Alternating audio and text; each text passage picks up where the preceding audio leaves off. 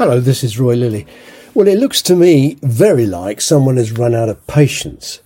For months, it's been batted back and forth between NHS England, the Treasury, and the Department of Health. Some sort of latter day Bermuda Triangle, a management black hole, a decision free zone.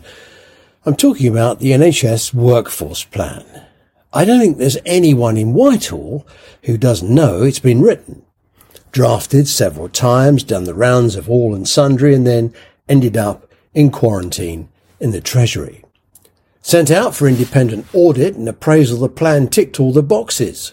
We breathed a sigh of relief when the former flag bearer of workforce planning, the Tinkerman, none other than Jeremy Hunt, former Secretary of State for Health, became the Chancellor. At last, the NHS had an ally at high table. From the back benches, he'd pestered and tried to legislate for a workforce plan chair of the Health Select Committee, he'd called for a workforce plan. Now he has the power to make a workforce plan happen. Except he won't. He won't because it comes with a price tag. As Chancellor, he has to make sure there's enough in the kitty for a pre-election giveaway and to fund the Ministry of Defence. Funding the NHS workforce properly comes with a huge price tag. Exasperated, somebody has leaked the document and you don't have to be Sherlock Holmes to figure out who it is. Enough said. Uh, NHS England's current policy of the chief nurse and friends clocking up the air miles to lure nurses from places like Nepal isn't a policy. As far as the World Health Organization are concerned, Nepal is a red list country and pinching staff from there is the next best thing to an international crime. They'll be off to Nauru next. Aha reach for the atlas, find out where that is. The Guardian quotes from the plan.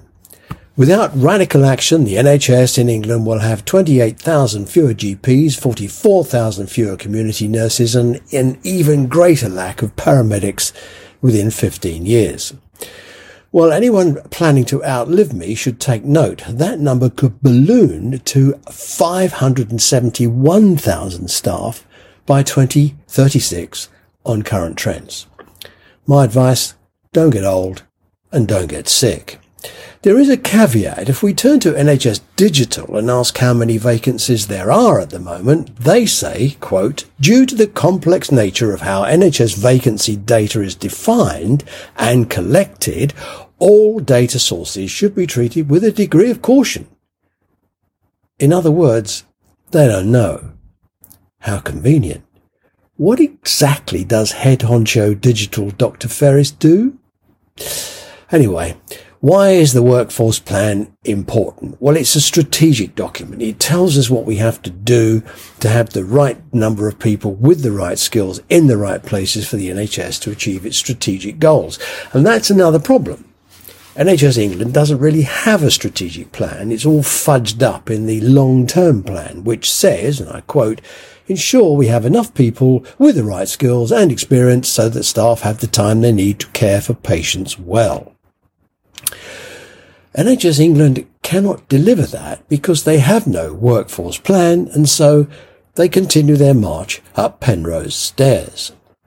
There are four principal reasons a workforce plan is not a nice to have. It's a must have. One, anticipation. Future workforce needs can be predicted, which avoids reactive hiring such as agency costs. Two, optimizing. Understanding where shortages are likely to occur creates the opportunity for managers to optimize this, optimize the staff they have, increasing skills and focusing investment in, in, in innovations. Reducing risk. The risk created by filling workforce gaps with a temporary staff often unfamiliar with the workplace and practice, and the potential damage to safe services by insufficient staff able to work effectively. Alignment. The workforce plan should align with the HR strategy, retention and recruitment, which should align with the business strategy. I'm not sure we have any of that. We should, because if we know what the issues are, we can mitigate the risk and manage around it. Last July, Hunt's Select Committee said, and I quote, the NHS is facing the greatest workforce crisis in their history, compounded by the absence of a credible government strategy To tackle the situation, persistent understaffing poses a serious risk to staff and patient safety in routine and emergency care. Since then, an even greater risk has emerged. The Chancellor. Thanks for listening, and I hope we'll speak again soon. Bye bye now.